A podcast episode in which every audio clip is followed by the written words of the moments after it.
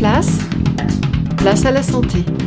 Bonjour, dans notre série d'explications de textes sur les termes médicaux, nous nous intéressons aujourd'hui au caducée. Mais qu'est-ce que c'est le caducée, Grégoire? Alors le caducée, c'est le symbole qui représente les professions médicales. Il est un peu différent selon les professions, sage-femme, pharmacien, médecin, mais en gros, pour celui des médecins, il s'agit d'un serpent, le serpent d'Asclépios, une couleuvre inoffensive pour l'homme, qui s'enroule autour d'un bâton qui symbolise l'arbre de vie, surmonté d'un miroir qui lui est signe de la prudence que doit avoir chaque médecin avant chaque décision.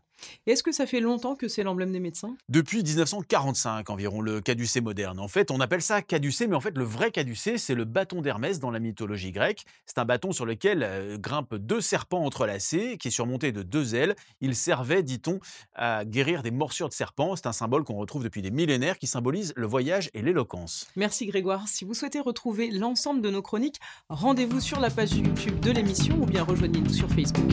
À demain.